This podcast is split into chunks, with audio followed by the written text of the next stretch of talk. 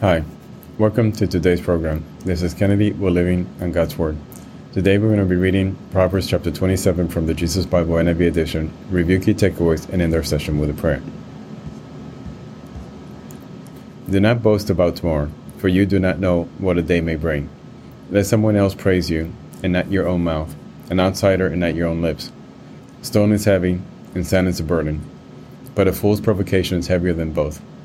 Anger is cruel, and fury overwhelming. But who can stand before jealousy? Better is open rebuke than hidden love. Wounds from a friend can be trusted, but an enemy multiplies kisses.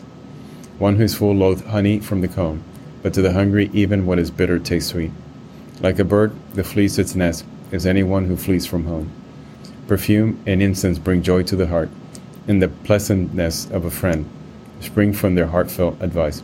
Do not forsake your friend or a friend of your family, and do not go to your relative's house when disaster strikes you. Better a neighbor nearby than a relative far away. Be wise, my son, and bring joy to my heart. Then I can answer anyone who treats me with contempt.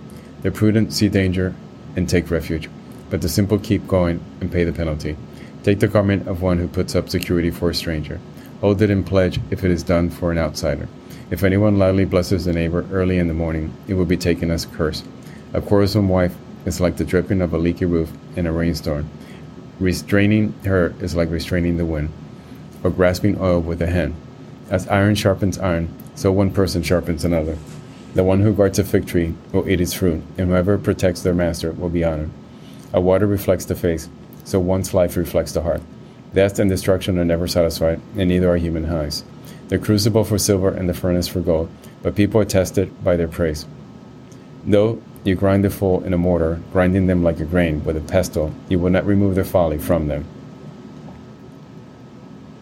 Be sure you know the condition for your flocks. Give careful attention to your herds, for riches do not endure forever, and a crown is not secure for all generations. When the hay is removed and new growth appears, and the grass from the hills is gathered in, the lambs will provide you with clothing, and the goats with the price of a field. You will have plenty of goat's milk to feed your family and to nourish your female servants. This is the end of Proverbs chapter 27. Again, as we go through these words of wisdom from Solomon, we are brought to the realization that the best path to wisdom is to guard our own actions, our own words that coming out coming out of our lips.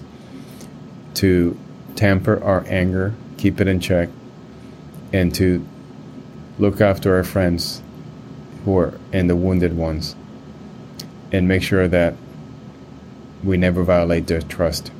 So let us pray. Father, thank you for these words of wisdom. Thank you for the path so clearly leading to you, Father God.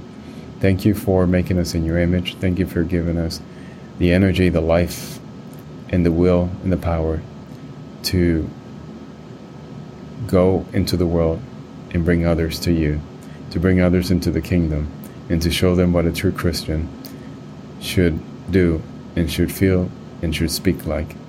Father, we ask for the strength and the guidance to be that. In Jesus' name, amen. This concludes today's reading and interpretation of Proverbs chapter 27. We hope that you will join us again tomorrow. God bless you. This is Kennedy, your brother in Christ, always.